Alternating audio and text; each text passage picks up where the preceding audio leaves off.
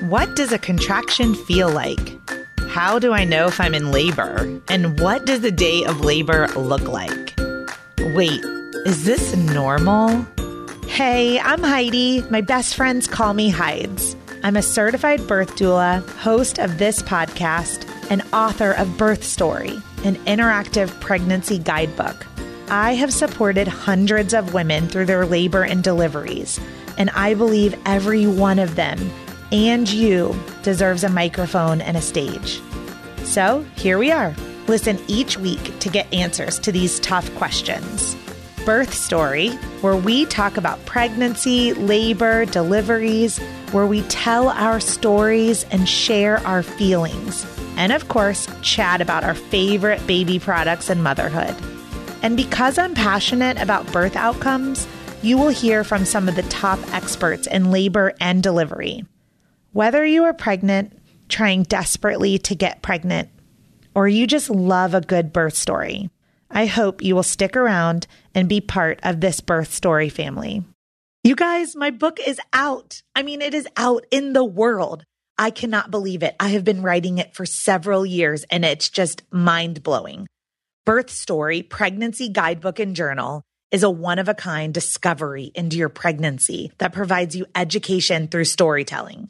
So, what's it really about? In the 16 years that I have served women with every personality type, I noticed there was a huge disconnect between what my clients were craving for childbirth education in a book and the books that were actually available on the market. There seemed to be unlimited resources if you are looking for an unmedicated birth or a natural birth or a home birth. But there just weren't a lot of resources for my clients who were part of the 92% of women birthing in a hospital and very much open to medical interventions like an epidural, nitrous oxide, and opioid medications. So I wrote that book to fill the gap for you. Week by week throughout your pregnancy, you will engage with material meant to educate and empower you as you plan for your own birth story hospital, medicated, unmedicated, or something in between. You are welcomed each week with a postcard from the womb, which is an adorable note from your baby about their miraculous development, as well as the amazing changes occurring within you. Then you are invited to use an uplifting birth affirmation and to respond to an introspective journaling prompt to document your feelings, curiosities, and wonders every single week. With room to memorialize your own birth story, this book will become a memory keeper and a legacy gift for your baby. You are encouraged to read one of my favorite birth stories each week, filled with childbirth education, tidbits, and explanations of important medical terms and procedures. These are real life accounts shared with permission from the births that I've attended during my career as a doula. And I gave you a great mix. In the 42 week guide to your pregnancy and 42 birth stories, seven of them end in cesarean section. About half are unmedicated and the other half are medicated deliveries. This is a judgment free book. So take what you need from each element and leave the rest. Okay. Are you ready to buy? I would love for you to go to birthstory.com and buy it directly from me. But I totally get it if you're an Amazon girl. You can head to amazon.com and just type in birth story pregnancy and the book should pop up. I'll deliver it straight to your doorstep. And I would venture to say that you might be an audiobook kind of woman because you're listening to a podcast. So if you would prefer to listen to this book, then I have recorded it and it is available for download at audible.com or on your Audible app. Thank you for being part of the birth story community. I am so excited for you to have this book in your hand once you've purchased it and it has arrived. I hope that you will give me your thoughts and feedback. And don't forget to take a selfie with your book and post it on Instagram and tag at Birth Story Podcast. Episode 42. I am recording this on April 27th, 2020, and it is my oldest son, Max's sixth birthday.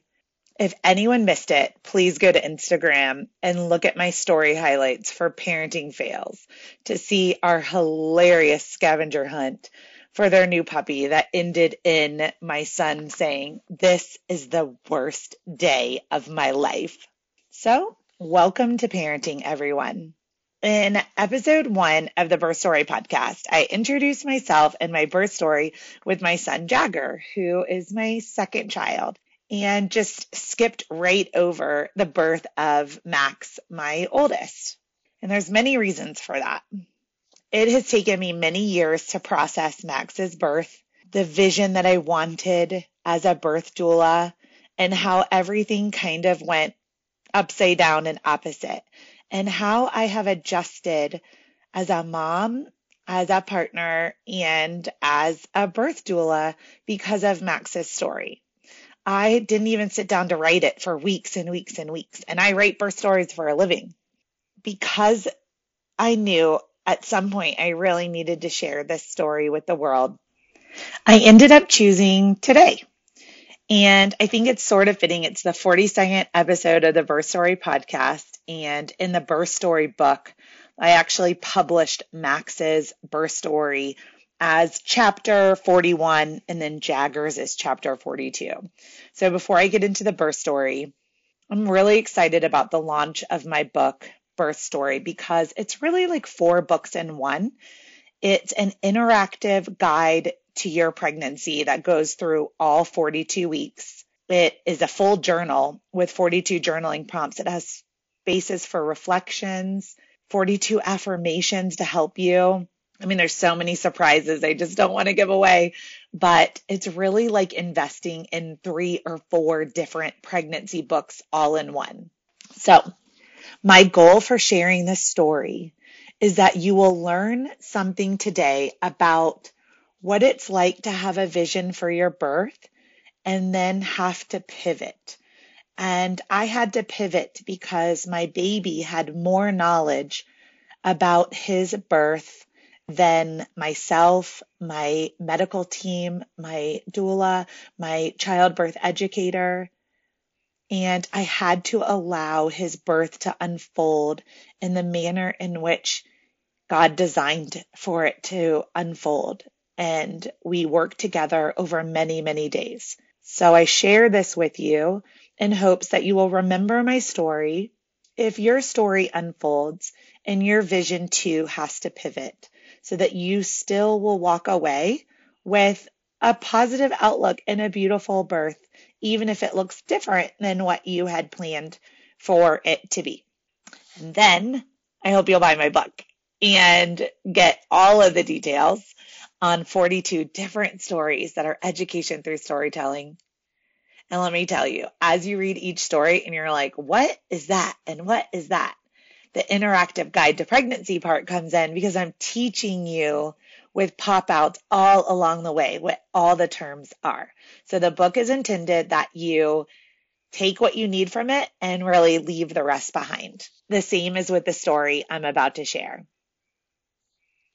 April 27th, 2014. Dear Maximus Danger, I love you, Bug. As a birth doula, I thought I had been writing my birth story for many years prior to getting pregnant with you. The moms that I supported were listening and learning from me as they labored, but really, I was the one listening and learning. I had the tools to help each of them in special ways, but I never understood the challenges that my doula clients faced or what they were experiencing until I became pregnant myself. Long before I became pregnant, I concluded that everyone experienced labor and delivery in a unique way. One thing that I knew for sure, the moms who avoided medical interventions had much better outcomes and experiences. So when your dad and I learned I was pregnant, we teamed up and committed to a natural childbirth through the Bradley method training. And our instructor was one of my great friends, Jamie McCullum. I had been with the same OBGYN since I was 18 years old. Now, 35, I made the difficult decision to leave the large practice in the large delivering hospital for an experienced midwife and delivering at a smaller, more intimate hospital. A lot went right in my labor and delivery, and I attribute the glorious moments of childbirth to that single decision and to my amazing midwife Sage. I was 35 years old in perimenopause, and my periods were non existent at best. I had used progesterone to ovulate. I will never forget that smiley face on the ovulation stick as I grabbed your dad. Just eight days later, I had a positive pregnancy test. I counted ahead 266 days of pregnancy from the date of conception, and I arrived at my guest date, April the 6th. Pregnancy was not easy for me. I spent the first 20 weeks very sick with nausea, fatigue, raging headaches, heart palpitations, and pretty minor incontinence. I was afraid to keep playing soccer and I easily gained 60 pounds. I was so uncomfortable that I couldn't make it to work after 36 weeks. After week 41 of pregnancy came and went, things really went downhill for me. I had been home for five weeks on pre maternity leave, and I was just ready to meet you. So I disregarded all of my doula training and I went on a mission to go into labor. Each day started with a two mile walk. I went to the chiropractor and the acupuncturist daily.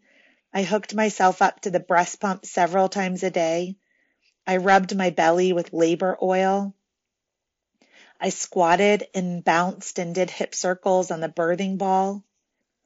I took long baths and practiced my hypnobirthing. Your dad and I had sex. I ate spicy food, inserted evening primrose oil, and drank red raspberry leaf tea. I did this on repeat every day. On the evening of Wednesday, April 23rd, something changed. I was now 42 weeks and three days along. I was driving to acupuncture and the Braxton Hicks I had been having for a month were suddenly in a pattern. I could actually feel them start, peak, and stop. It was so mild, I really had to pay attention. But for the first time, it felt like a wave was surging. This was just what I was expecting from my self hypnosis. I woke up every hour to pee that night. And at 2 a.m., I was feeling very crampy, like my period had just started. The cramps woke me up every 30 minutes. At one point, I thought I felt something wet in my underwear, so I got up to pee. I was losing my mucus plug and having some light bloody show. I texted Auntie Samantha, who was my doula, albeit not officially trained, at 4:30 a.m. to say the labor was beginning. The contractions increased into a nice pattern, 15 minutes apart, I was able to sleep through them. I woke up your dad at 5:30 a.m. and told him I was in early labor. I was in and out of sleep until 7 a.m. I went to the chiropractor and acupuncturist with your Nana Jane. By noon, the contractions were 10 minutes apart. Nana Jane had to drive home from acupuncture because I was starting to lose concentration. When I got home, Sam had arrived and your dad had returned from school. I tried to control the pace of labor by using the breast pump. Then Sam and I went for another two mile walk with Auntie Laurel. Contractions were sporadic during the walk, anywhere from 9 to 17 minutes apart. This was the first time I thought, I'm in prodromal labor.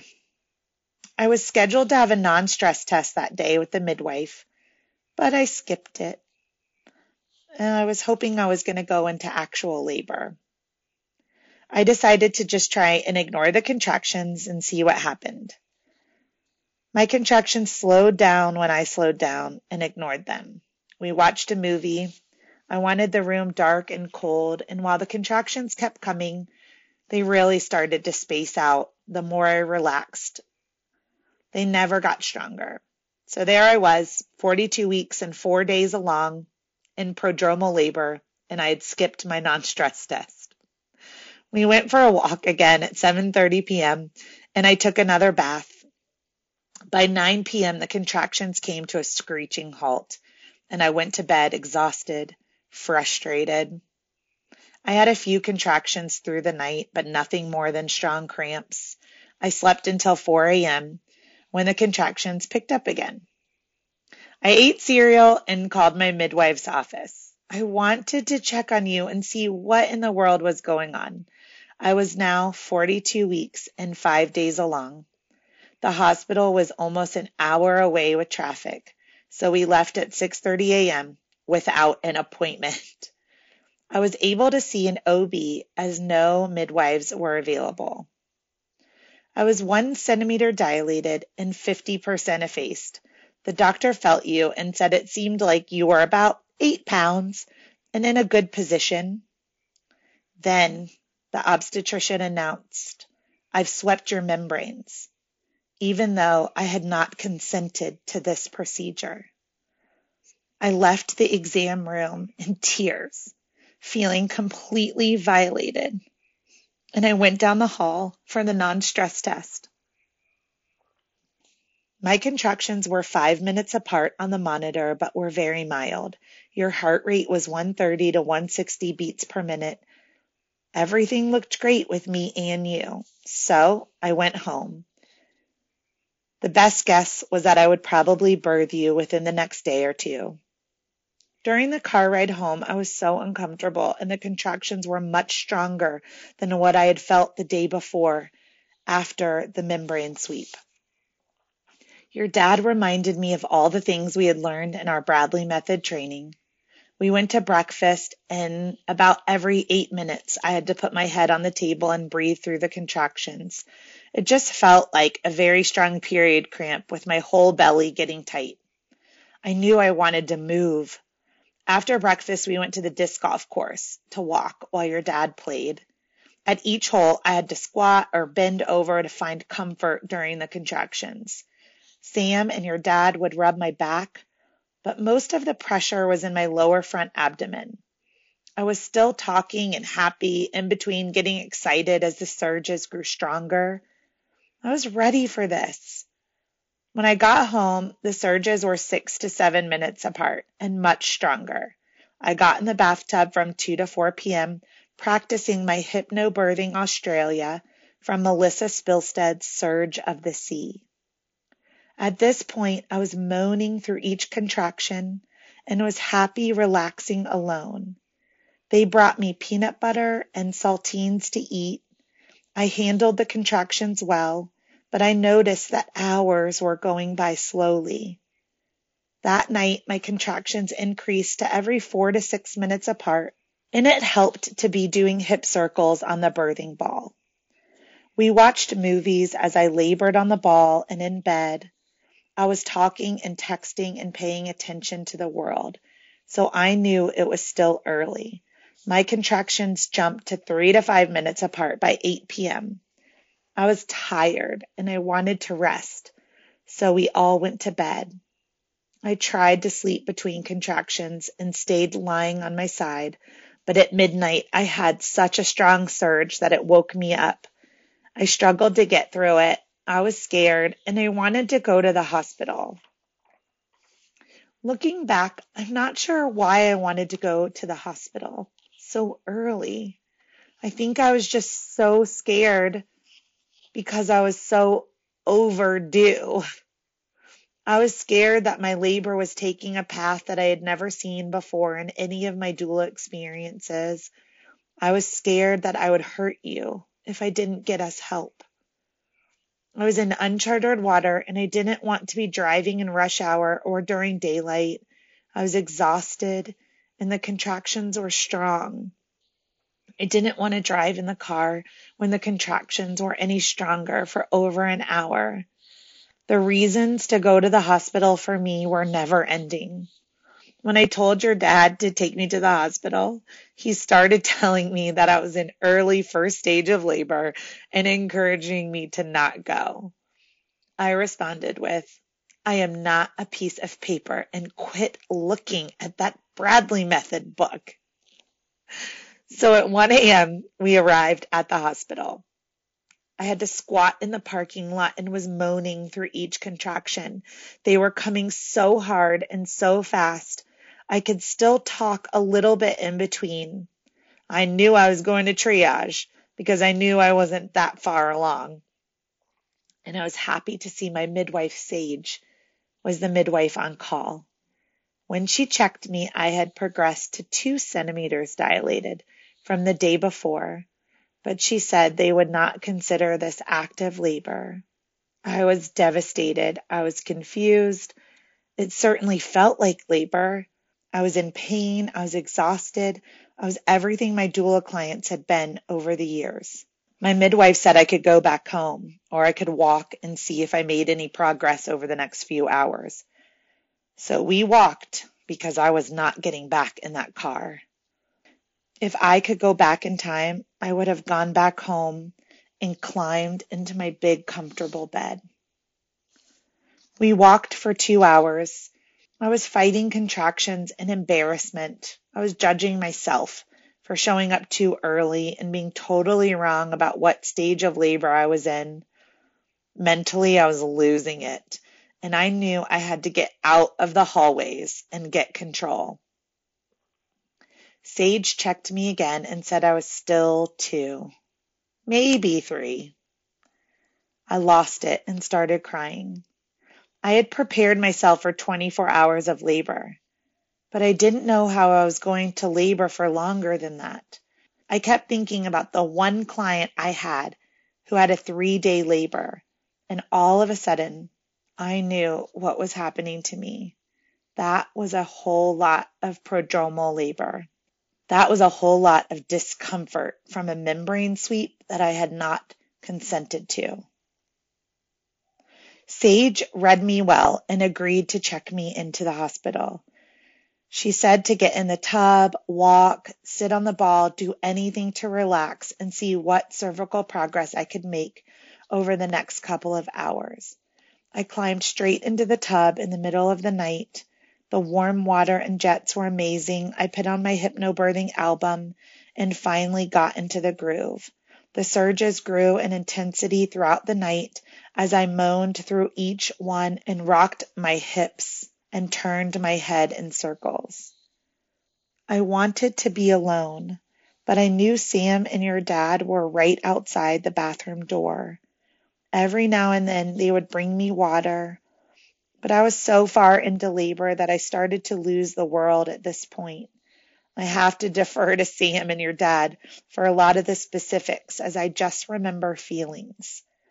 I was working with each contraction well, but I wasn't feeling any new signposts of active labor other than continuing contractions.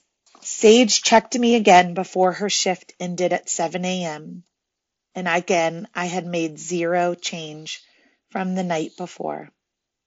I had progressed from one centimeter to three centimeters over several days, but the work that it took me to do that was incredible. I was mentally wrecked before active labor even started. After being so exhausted from being pregnant for so long, I said to Sage, Be honest with me. The baby is too big right? I can't take much more of this. The baby is not coming out of me. Can I have a C section? She sweetly encouraged me and reminded me that you were in fact coming, that you were in fact the perfect size for my body. I know this sounds absolutely absurd, but I lost all capacity to be rational. The contractions were so strong and so on top of each other I was just barely coping, and all I could think was, I am in pain for no reason. No baby is coming. I asked for an epidural, but I never used my code word. Your dad, Sam, and the nurse reminded me of my birth plan. They encouraged me and basically told me no. The details following this are a major blur, but I just knew I needed God. I put on a playlist of worship music and I started praying. I begged God for strength and to help remind me what was best for you.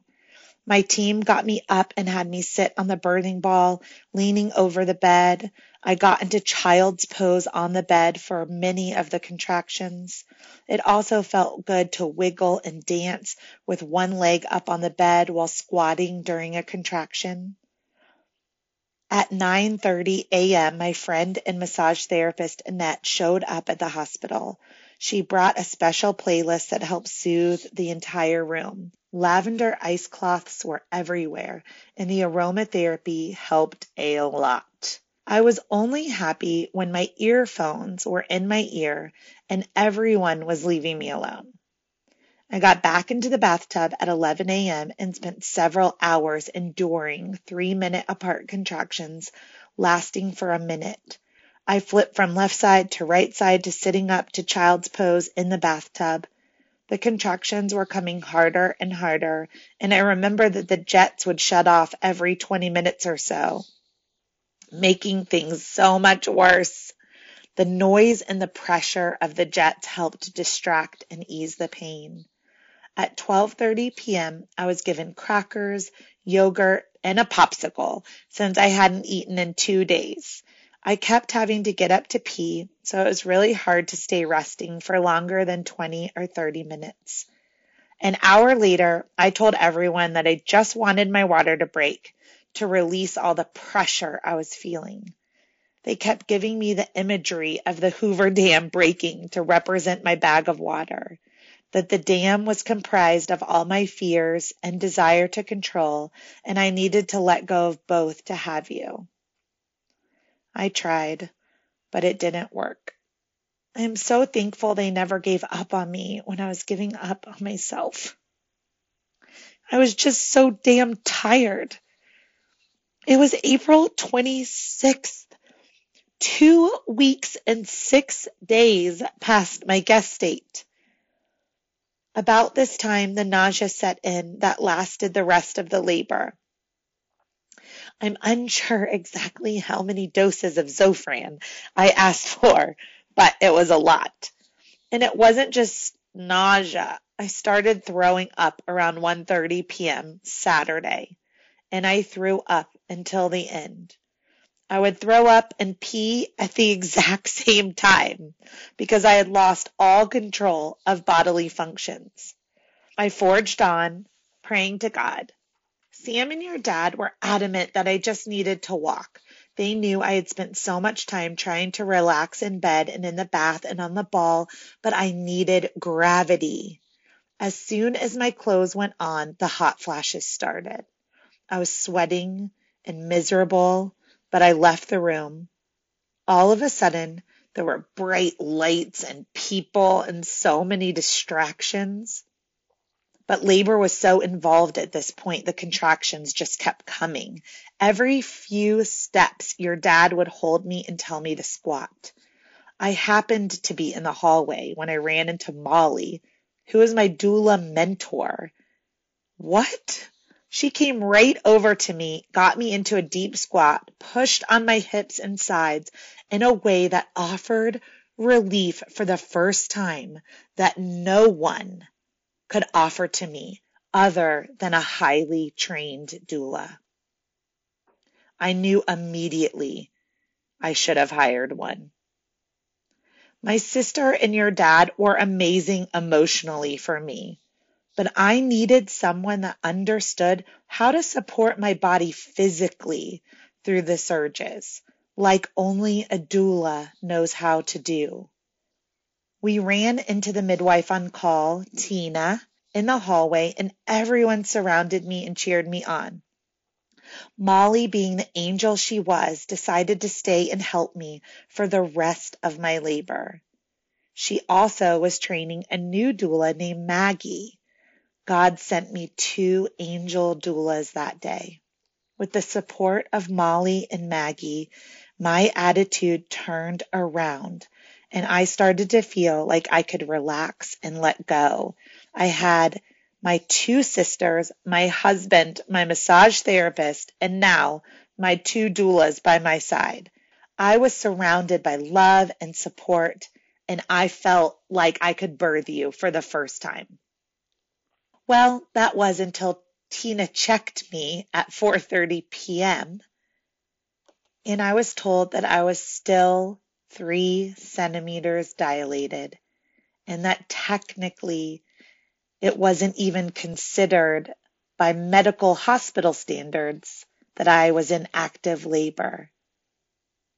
I was now 42 weeks and six days gestation. They said they needed to start augmenting my labor because I was failing to progress, and I was too pregnant now for anyone's comfort. I was in so much pain that my mind wasn't protecting me.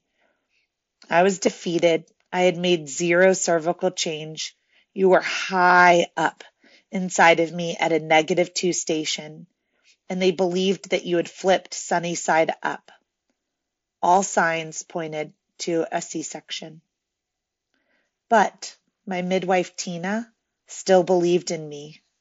She was adamant that an induction would work and that you would come.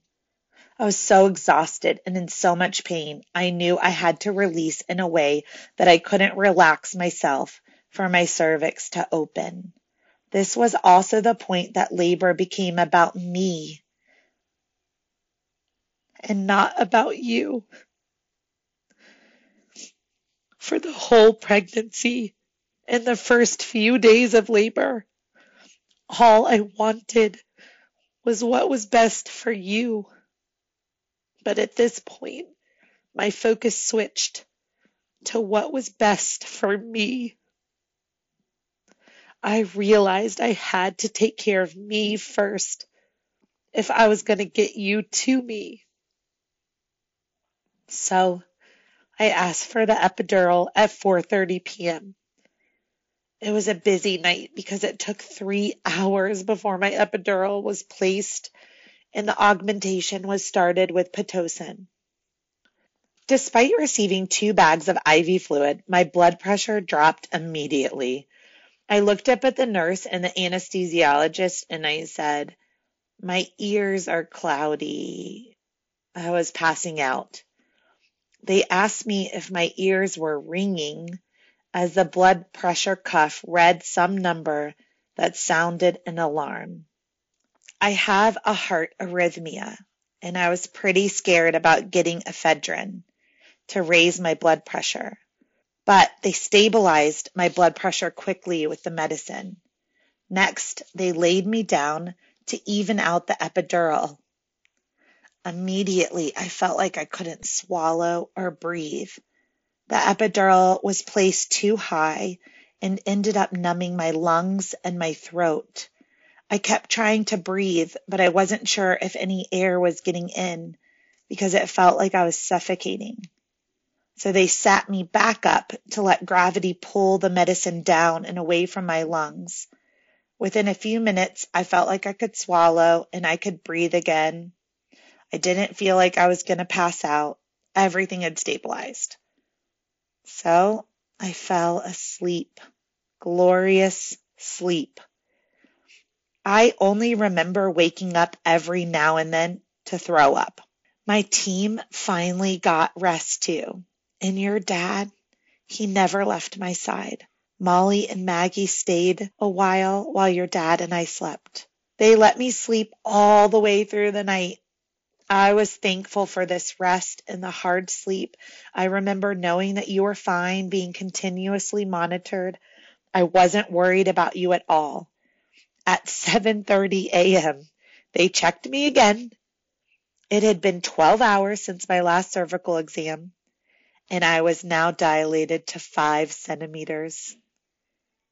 You were still a negative two station and sunny side up, but hey, I was in active labor. Sage was back on call. I had been in labor for so long that I had rotated back to my original midwife. An hour later, Annette, the massage therapist, came by again and massaged me. Around the same time, I remember everyone gathering around me and laying their hands on my belly. Everyone in that room prayed over me and with me. It was a Sunday. I hit 43 weeks gestation, and I just wanted to be alone with your dad. He held my hand, and we both fell in and out of sleep. He read me scripture, and then I just slept the day away with my epidural. Sage checked on me around 11 a.m., and I was seven centimeters dilated. She suggested breaking my water.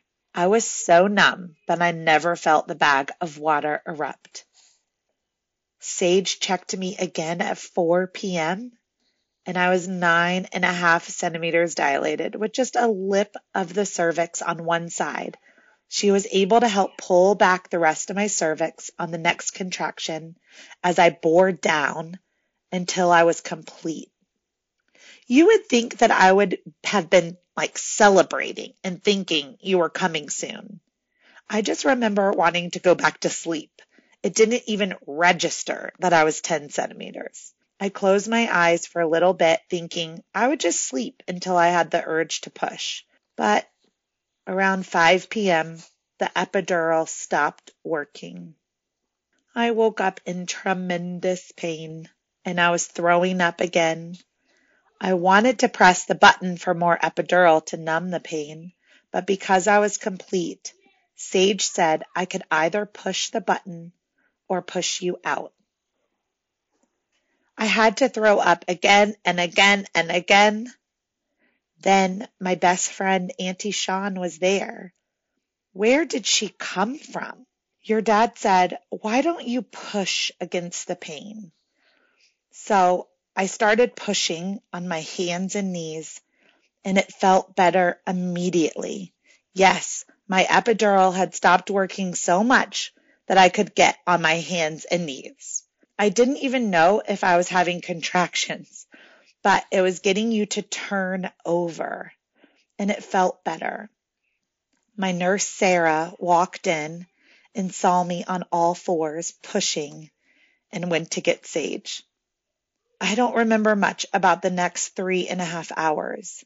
They turned up the Pitocin to help you out. I pushed with double peaking contractions. Sam was physically pushing you up and over to the center of my belly since you had flipped over. Soon I was just pushing and could feel you moving down. Sarah, the nurse, had me pull on a sheet playing tug of war with her. I had Sage give me a visualization, and she said to push you up, under, and through my pelvic bone towards the ceiling. I knew I was making progress because I could hear their excitement as the top of your head became visible. But I still had to get you under my pubic bone. I pushed and pushed, but I was on my back. My nurse was also in midwifery school and I had the idea to not push with every single contraction. This way I would be less exhausted and make more progress. We did this for a while and soon my ejection reflex triggered again because my epidural had stopped working and the urge to push was overwhelming. I was able to reach down and feel the top of your head. I knew you were coming out on the next contraction. Sage encouraged me to breathe you out and to just push a little, rest and blow air out, push a little, rest and blow air out to avoid tearing. I only had a small tear because of her guidance. The last part of the story is my favorite. Despite everything I had been through, I was able to feel you kick off the inside of me and push yourself the rest of the way out. That was the last time I felt you inside me. It was incredible. Sage lifted you up on my chest and I was in total shock. You cried and stared at me. Maximus Danger, you were born at 8:26 p.m. You weighed 10.6 pounds. and were 22 and one fourth inches long. Your dad cut your umbilical cord after it completely stopped pulsating, and we preserved the placenta for encapsulation. Now detached, I just stared at you and rubbed in your remaining vernix. The nurse, Sarah, pressed hard on my uterus, and I was given Cytotec rectally. I didn't know it at the time, but I was having a severe postpartum hemorrhage, which was a complication from the trifecta. Being on Pitocin for so long, having a long labor, and a very large baby. My uterus was just too tired. They stabilized the bleeding, and I began to breastfeed you immediately, basking in God's glory. I knew immediately, Max, that you belonged to God and were given to us in His trust to love and care for you. Much love, Mom. Thank you for listening to episode 42 and the birth of my son, Maximus Danger. I know there were a lot of hard parts in that story to listen to. It was also hard to write and to read back. I don't want you to listen to this story and be scared that any of these things are going to happen to you. I made decisions that were against medical recommendations to stay pregnant for 43 weeks. I made the decision to go to the hospital too early. I tell you this story so that you can listen to each of the parts, learn a few things about what it's like to pivot. I surrendered to the epidural because it was a medical intervention that was a tool to help me achieve a vaginal birth when all signs were pointing to cesarean section. I hope that you will take the best parts of this story that you may use for your own preparation and leave the parts behind that are too negative or too scary or that won't serve you in your birth. Because this is my story. It is not going to be your story.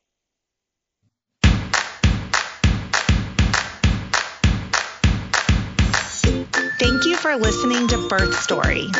My goal is you will walk away from each episode with a clear picture of how labor and delivery might go, and that you will feel empowered by the end of your pregnancy to speak up, plan, and prepare for the birth you want, no matter what that looks like.